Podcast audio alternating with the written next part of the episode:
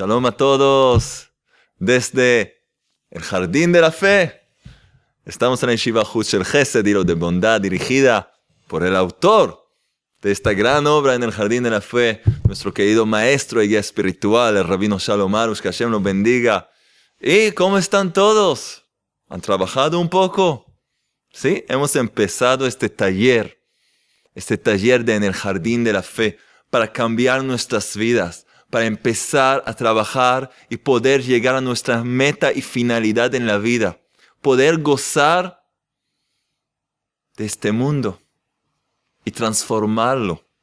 De hecho, en el jardín del Edén, ya en este mundo, porque el jardín de la fe es de verdad el jardín del Edén ya en este mundo, en nuestra vida cotidiana de cada día. Vamos a elevar nuestra vida gris y hacerla un jardín lleno de flores y perfumes. Entonces espero que todos habían trabajado, ya hemos recibido muchísimos mails de todos ustedes y de verdad vamos a cumplir con nuestra promesa, vamos a empezar a regalar también a los que de verdad trabajan o a aquellos que nos escriben comentarios interesantes, vamos a regalar este libro y también otros libros y CDs también, los CDs de, de fe, de Muná, muchos regalos, muchas cosas buenas y hay también deberes. Hoy empezamos también con los deberes. Hoy empezamos con el primer capítulo del libro en el jardín de la fe. Pero antes que todo, quiero decirles otra anécdota, otra cosa que es importante antes de empezar. ¿Cómo se llama este libro? Ah, ¿Cómo se llama este libro? Ya todos saben, ¿no? En el jardín de la fe. Pero hay algo muy interesante. Algo muy interesante. En hebreo el libro se llama Began HaEmunah. Began HaEmunah es B es en, Gan es jardín, HaEmunah de la fe, la fe auténtica. El libro no se llama Gan HaEmunah el jardín de la fe, sino vegana emuna, en el jardín de la fe. Así en hebreo y también en la traducción. Ya les dije que la traducción al español es muy especial. No porque yo la hice, también, pero no por eso, sino que hemos dado la y enfocado en cada detalle del libro junto con, el, con nuestro querido maestro, el rabino Arush. Cada detalle fue traducido y trabajado especialmente para el mundo de habla hispana. Y lo interesante, hay varias traducciones a otros idiomas y muchos tradujeron el libro como El Jardín de la Fe. Suena mejor, El Jardín de la Fe. Pero no. El libro se llama En el Jardín de la Fe. Ay, ¿qué me importa? En el jardín, el jardín, vamos a estudiar ya. No, importa. ¿Por qué? Porque es otra cosa en el jardín de la fe que el jardín de la fe. Si el libro hubiera sido llamado, titulado El jardín de la fe, significa que existe un jardín, que es un jardín de la fe, existe en algún lado. Puedes ir a visitarlo, puedes nunca verlo, pero en el jardín de la fe significa que si lees este libro, tienes que meterte en el jardín de la fe, tienes que entrar adentro Tienes que vivir este libro como hemos hablado la vez pasada. Nosotros lo que estamos haciendo aquí es estar y, dar un paseo en el jardín de la fe. No mirarlo desde afuera, no saber que existe en algún lado. Entrar adentro y conocer todas las sendas y todos los árboles y todas las flores y los perfumes y los pájaros. Todo queremos transformar este hermoso jardín de la fe en nuestra propia vida. Y por esto incluso hasta la traducción del título es importante, porque ya en la traducción del título escuchamos el mensaje de este libro. Entrar adentro, vivir en el jardín de la fe, no solo el jardín de la fe. Y ahora, señores y señoras, qué emoción. Capítulo primero los fundamentos de la fe. Siempre que decimos la palabra fe, nos referimos a la palabra hebrea emuná. Todavía lo vamos a mencionar. En hebreo, emuná es lo que traducimos como fe. Pero la traducción no es exacta porque la palabra emuná significa mucho más. Por eso siempre les digo que emuná es la fe pura y auténtica y es mucho más. También nosotros, nuestra familia de estudio, nuestro taller, vamos a revelar un poco de los secretos que existen en la palabra emuná, que en ellos de hecho se apoya el libro en el jardín de la emuná, en el jardín de la fe. Entonces, empezamos. ¿Todos sonriendo? ¿Sí? Capítulo primero.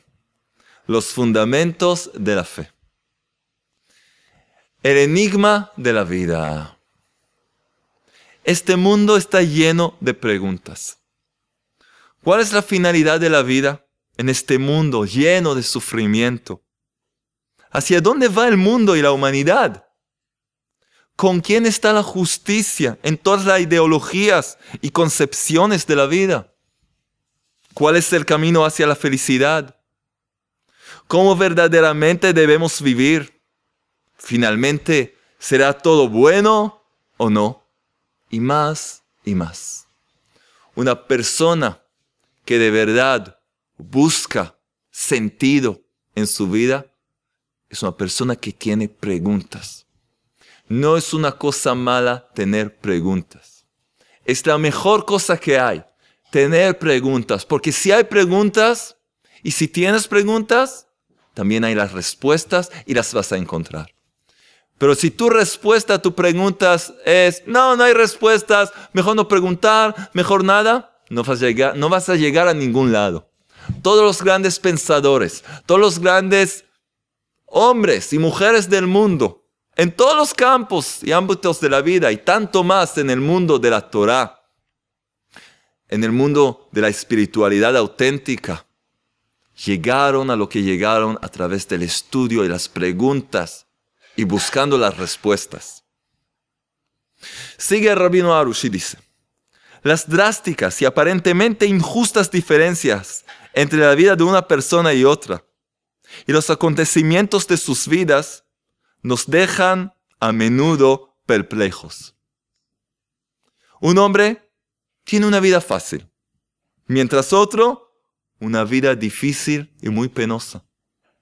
Una persona nace fuerte y sana, mientras otra débil y discapacitada. Uno gana un buen sustento con facilidad y el otro no. Alguien que fue bueno toda su vida y, como se dice, ni mataba, no mataba ni a una mosca. Muere de una cruel enfermedad, aun siendo joven. Mientras otro que es un malvado, tiene una larga vida de riquezas y honores. ¿Por qué? Esa es la gran pregunta. La pregunta del por qué. No es por nada que el rabino empieza su libro con la pregunta ¿por qué? La pregunta ¿por qué? es muy, muy peligrosa. Hemos dicho que es importante preguntar, pero el por qué es una pregunta un poco complicada y peligrosa, porque muchas veces la pregunta ¿por qué? no llega desde un lugar que queremos saber la respuesta, sino que queremos quejarnos. Decir que hay una injusticia, que hay algo que está mal. ¿Por qué? ¿Cómo puede ser esto? Está mal. Ok. Pero existe esa pregunta y el libro también va a contestar esta pregunta que existe en el corazón de cada persona. Entonces, seguimos. ¿Por qué yo? Así empieza la segunda parte. En los que más se despiertan estas preguntas son aquellos que más sufren las faltas. Aquel al que le es difícil ganar su sustento pregunta, ¿por qué fulano tiene una vida de riquezas y bienestar? Mientras yo vivo una vida de constante escasez y el esfuerzo por mi sustento me saca de mis cabales. Las preguntas personales son las que más arden en las personas. Alguien que tiene un hijo enfermo pregunta, ¿Por qué todos tienen hijos sanos y fuertes, mientras mi destino es criar un hijo enfermizo que necesita un esforzado tratamiento cotidiano? Estamos en la página 25. No lo dijo al principio. 25. Pasamos al 26. Alguien que está discapacitado mira a la gente caminando libremente a su alrededor y pregunta, ¿por qué ellos están enteros de cuerpos mientras yo tengo esta invalidez restrictiva y humillante? Alguien que creció en condiciones difíciles ve a aquellos que crecieron en el seno de buenas familias y se pregunta, ¿por qué ellos nacieron en una buena y cómoda familia? Recibieron calor y amor, fueron mimados, se les concedió cada pedido y deseo, mientras yo nací en el seno de una familia difícil y problemática. Y, único, y únicamente sufrimiento, escasez y humillaciones llenaron mi vida. ¿Qué preguntas? Verdaderas preguntas. Alguien que se acerca a los 40 años de edad y todavía está soltero pregunta, ¿por qué yo, con todas las virtudes que poseo, no logro casarme. Y fulano, que está lleno de grandes defectos, se casó sin demora a edad temprana, con una virtuosa joven de buena familia. La regla general es, escuchen bien, la regla general es, la gente está llena de preguntas y cada uno puede agregar a la lista todas las preguntas que se hace a sí mismo. Así empezamos con las preguntas. Lo más importante para un buscador de la verdad, el que busca su objetivo en la vida, es preguntar. Es preguntar y preguntar. Es muy interesante. No conozco otra religión, otro camino de vida como el camino de la Torah, de la Emuná, en que no solo está permitido preguntar, sino es necesario preguntar. Toda la ley oral, que es el Talmud y la Gemara, es todo lleno de preguntas. Para poder llegar a la verdad, para poder pilar esas cáscaras que cubren ese diamante de la verdad, lo haces a través de preguntas hasta poder meterte y descubrir la verdad. Tantas religiones y todo tipo de sectas. está prohibido preguntar. No, eso no se pregunta. Eso no, eh, de eso no se habla. ¿Y qué pasó? Quiero No, no hables, no preguntes. ¿Estás escondiendo algo? ¿Por qué que no pregunte? Puedes decir yo no sé la respuesta. Puede ser. Hay una respuesta quizás, yo no la sé. Pero cuando no quieres que pregunte, ahí hay algo un poco ah, sospechoso. ¿Qué estás escondiendo? La verdad es una cosa obvia. La verdad ilumina por sí misma. No necesita abogados. Lo que dijo Rabbi Nachman de Breslev. La verdad es su propio testigo. El que busca va a ver y va a poder reconocer cuál es la verdad. Y las mentiras es muy fácil de reconocer. Dijo Rabbi Nachman, gran médico del alma. Mentiras hay muchas, pero la verdad hay una sola. Y es fácil de descubrir si buscas de verdad y preguntas en el camino. Tiempos cambiantes. También sobre sobre la forma que se desarrolla la vida de cada día, tenemos preguntas. ¿Por qué ayer tuve un día magnífico y todo salió como lo había planeado mientras hoy... Uh, sin ninguna razón especial. Nada me va bien. Todo me sale al revés. Y siento solo pesar. ¿Conocen esos días?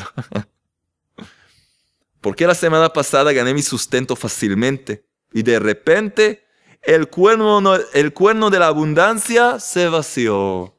Y tengo que hacer grandes esfuerzos para traer un pedazo de pan a mi casa. ¿Qué pasó? ¿Qué son esos, estos cambios? ¿Por qué ayer tuve tantas satisfacciones de mis hijos? que se comportaban como ángeles, disciplinados y simpáticos, y de repente, ¡boom!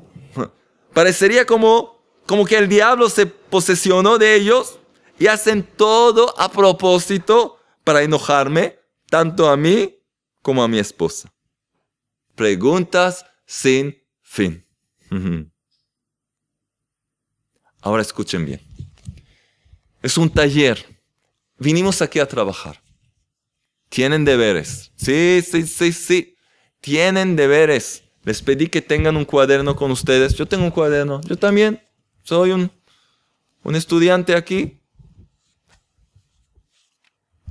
Escriban, por favor, los deberes. Y les dije, que no hace los deberes va a tener problemas. Vamos a hablar con sus, sus padres.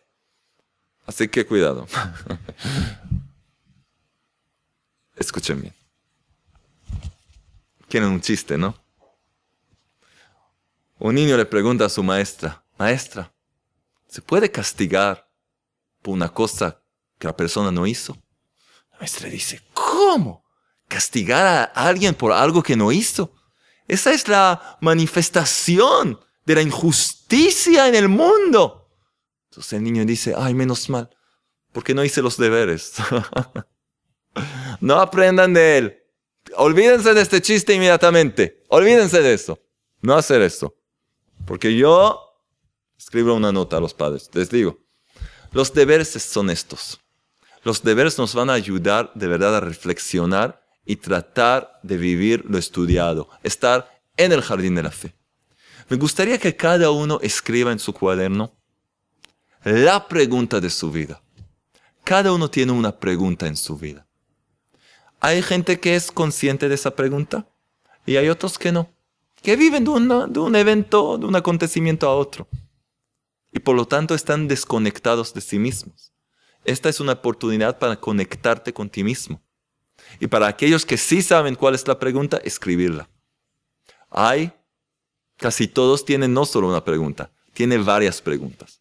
Pero vamos a empezar con la pregunta que cada uno tiene. Por ejemplo, una persona que Hashem, el creador, rey del universo, le dé curación completa por una persona enferma.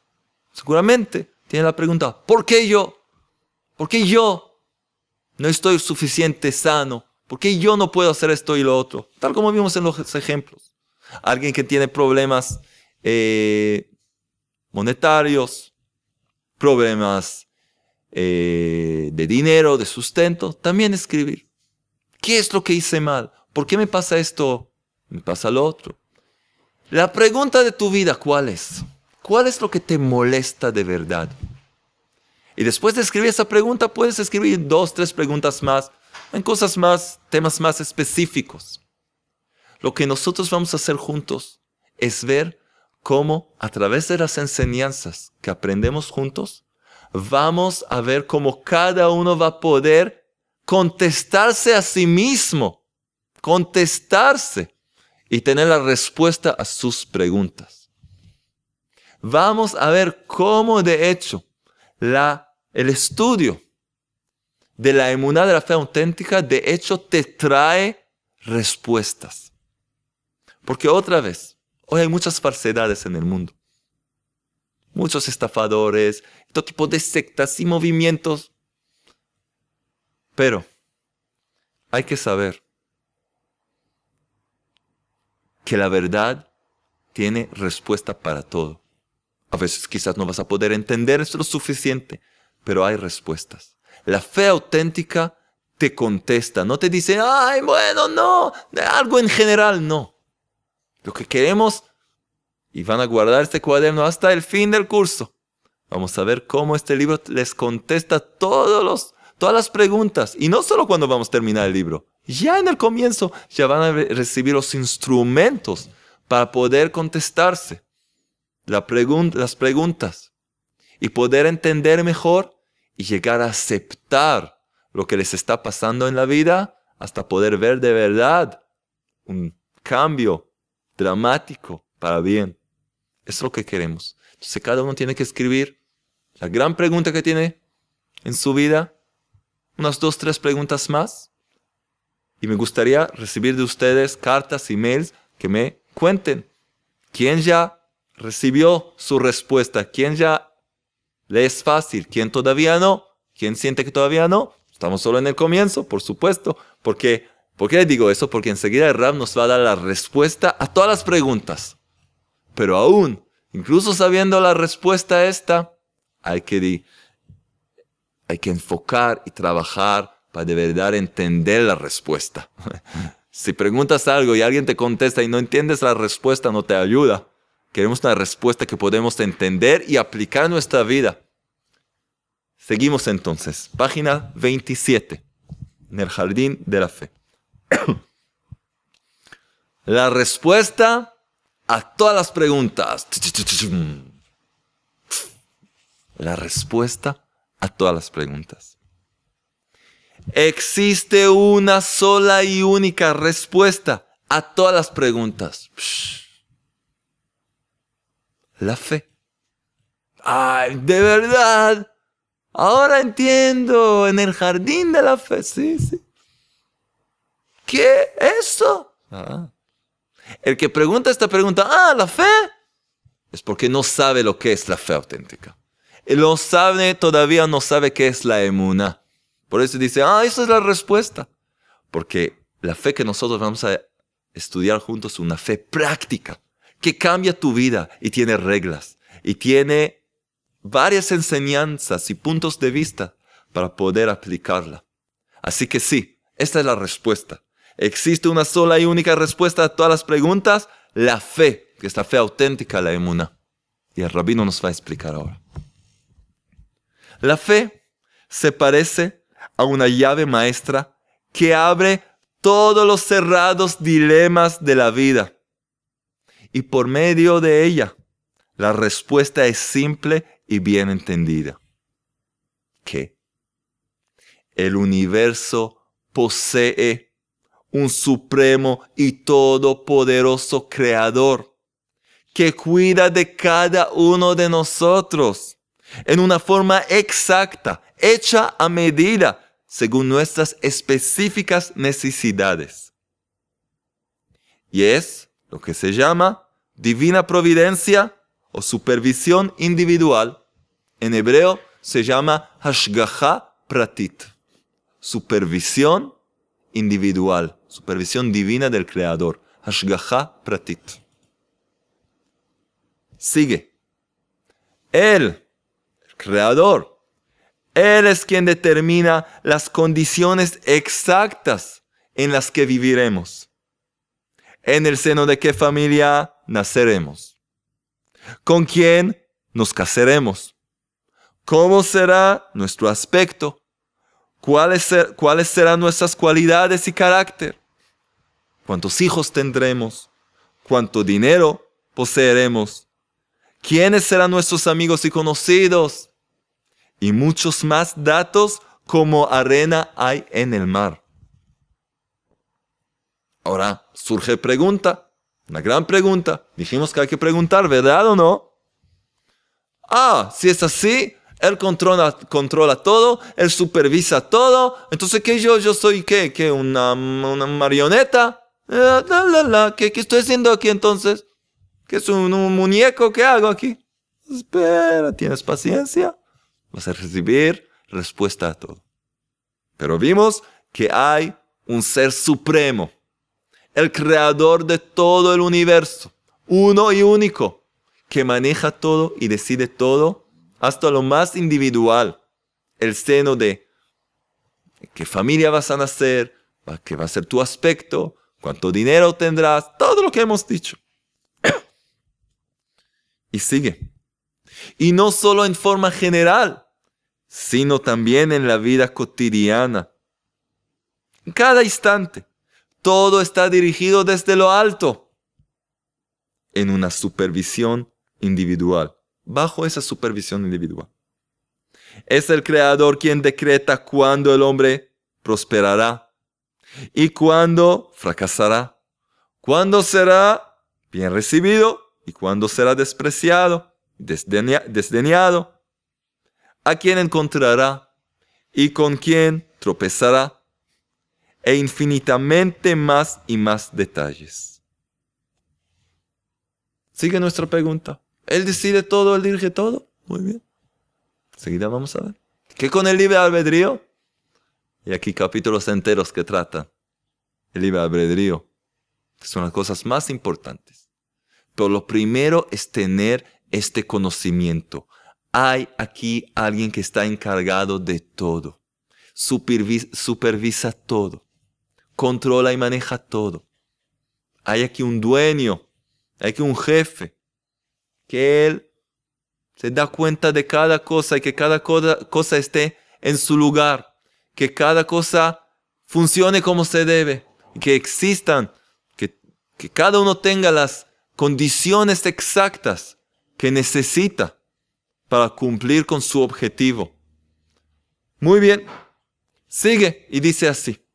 Y como está escrito en los Salmos, Salmo 105, versículo 7. Él es el eterno nuestro Dios, sus juicios están en toda la tierra. Hay un versículo así. Enseña, un gran sabio, en su libro Siach Yitzhak, enseña lo siguiente y dice así. ¿Qué significa este versículo? Salmo 105, versículo 7. Él es el eterno nuestro Dios, sus juicios están en toda la tierra.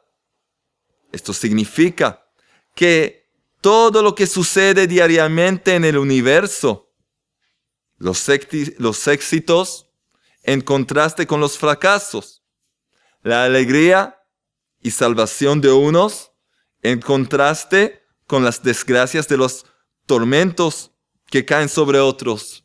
Escuchen bien, todo esto hace parte de los juicios del Creador, en los cuales son juzgadas las criaturas cada día y cada hora en general y en particular. Está todo bajo esa supervisión y todo calculado. Y debemos saber que la supervisión del Creador es siempre. Escuchen bien, esta parte es tan importante. Y debemos saber que la supervisión del Creador es siempre para el bien eterno de cada hombre, de cada uno de nosotros, para guiarlo al objetivo, al rango y a la buena eterna finalidad para la, para la que fue creado. Entonces el rabino ya nos dice aquí que cada uno fue creado, de hecho, con una finalidad personal, individual. Y el creador quiere llevar a cada uno de nosotros a nuestro objetivo y llevarnos y entregarnos el bien eterno que le espera a cada uno de nosotros. El creador sabe que tal persona no llegará a la corrección de su alma sin la específica realidad en la que se encuentra, con todas las muchas privaciones que tiene. Y que aquella otra llegará a su meta justamente desde una realidad distinta de, abundancia y placeres, etc. etcétera. Cada dato de la vida del hombre, sin excepción, está bajo una exacta supervisión individual, sin ningún error y no por azar, según lo que el hombre verdaderamente necesita para llegar a su meta y a su corrección espiritual. Aquí nuestro querido maestro ya nos regala de hecho un término, un concepto muy profundo que se encuentra en la Torah, en el Talmud, en el Sagrado Libro del Zohar, en los libros de la Kabbalah, el concepto de tikkun. El concepto de tikkun, ¿qué es? Tikkun en hebreo significa corrección, reparación, rectificación, como quieran. Tikkun significa llevar una cosa que está mal colocada, que está quebrada, que está perdida, y llevarla a su perfección, corregir su estado, llevarla a lo que realmente tiene que ser, al lugar donde tiene que ser, a donde realmente pertenece. Porque todo este mundo, el creador desde el principio creó un mundo perfecto. Y pasó lo que pasó. Vamos a llegar también a eso. y el mundo cayó de su nivel espiritual. Y desde ese momento, la misión del hombre es lograr el tikkun. El tikkun es la corrección espiritual, primero de su propia alma, y luego el tikkun, lo que se llama tikkun olam, rectificar el mundo entero, toda la creación y elevarla y llevarla de nuevo a lo que el Creador quiso desde un principio. El Creador nos entregó a nosotros esta gran misión, pero se empieza con nosotros mismos. Se cuenta de un sabio que dijo, cuando yo era pequeño em, y empecé mi servicio al Creador, decidí que quiero cambiar el mundo. Luego vi que es muy complicado, muy difícil. Entonces decidí corregir mi país. Pero después me di cuenta que también es bastante complicado. Así que decidí de verdad cambiar mi ciudad. Pero también resultó un poco complicado, así que decidí corregir mi barrio. Tampoco funcionó hasta que decidí corregir mi hogar. Y también no fue tan bien hasta que decidí empezar con mí mismo. Y así logré ser un gran justo, un gran tzadik, que con sus actos y sus acciones de verdad puede cambiar el mundo entero. Y cada uno de ustedes puede hacerlo. Empezamos con nosotros mismos, porque cada uno de nosotros es parte de algo enorme y muy grande.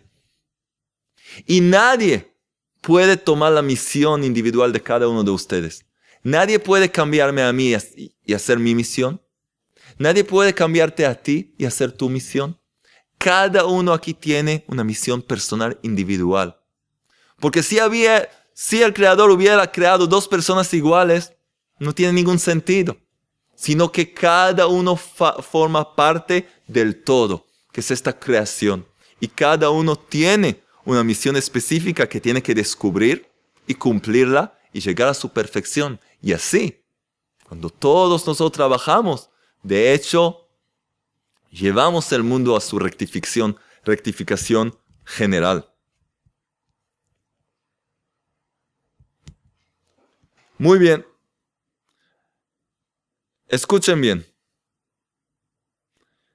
Vamos a parar aquí. Vamos a parar aquí. Me gustaría seguir un poco más, pero no. Porque ahora estamos cambiando un poco. Todo es, seguimos el mismo camino, pero cambiamos un poco. Ahora empieza Rav a enseñarnos qué es de hecho lo que el Creador desea de cada uno de nosotros. Y me gustaría dedicar la próxima charla, el próximo video a este tema. Así que vamos a resumir lo que hemos aprendido hoy. Preguntas y preguntas. Preguntas y preguntas. Como arena hay en el mar, dice nuestro maestro. Y es verdad. Hay dos formas de enfrentar las, preguntas. O escaparse de ellas, o buscar una respuesta. Eso es lo que hay. Y el que se escapa, se escapa de, de esas preguntas que les molestan y se escapa hacia otras preguntas. Porque el mundo está lleno de preguntas. Pero hay una una llave maestra que contesta y da la respuesta a todas las preguntas. Y es la emuna, la fe auténtica. Y eso es lo que estamos haciendo. Vamos a empezar a estudiar cómo, cómo la emuna, la fe auténtica, de hecho me lleva a contestar mis preguntas. Y yo creo que ya hay personas que ya con esta poca información, que entendemos que hay un rey, hay un gobernador, hay alguien que supervisa y maneja todo. Solo este conocimiento ya le puede resolver y contestar varias preguntas que tiene. Varias preguntas. Hay alguien que está en control. Hay alguien que sabe que las condiciones de mi vida es lo que yo necesito para llegar, para llegar a mi finalidad, para cumplir con mi misión. Así que me dio todo hecho por medida tanto las dificultades como las bendiciones. Una persona rica, les pregunto, es otra pregunta para sus deberes. Una persona rica es tiene más suerte, es mejor que una persona pobre, o quizás la persona pobre es mejor que la otra. ¿Hay aquí algún tipo de competencia? ¿Se puede comparar los dos? Creo que viendo otra vez este video ya van a tener respuesta. Pueden escribir y decirnos. La semana que viene ya vamos a decir quién recibe el primer libro. Ahora es a trabajar. Repetir lo que hemos hablado y estudiado. Pueden ya preparar, seguir adelante un poco, leer un poco para preparar la siguiente, nuestro siguiente encuentro y sonreír mucho, porque de verdad estamos haciendo algo en nuestras vidas. Dedicamos ahora tiempo, media hora, 40 minutos para nuestra finalidad. ¿Cuánto nos ocupamos nuestro cuerpo? Ahora empezamos a preocuparnos por nuestras almas, lo que también va a beneficiar a nuestro cuerpo, va a beneficiar todo nuestro alrededor y al mundo entero. Entonces, de verdad, que el Creador, Rey del Universo, les dé una gran bendición en la vida que podamos seguir creciendo y logrando nuestra finalidad y ser hombres y mujeres de fe, de emuná, de fe auténtica, cumplir con nuestra misión y llevar este mundo a su perfección rápidamente en nuestros días. Amén. Amén.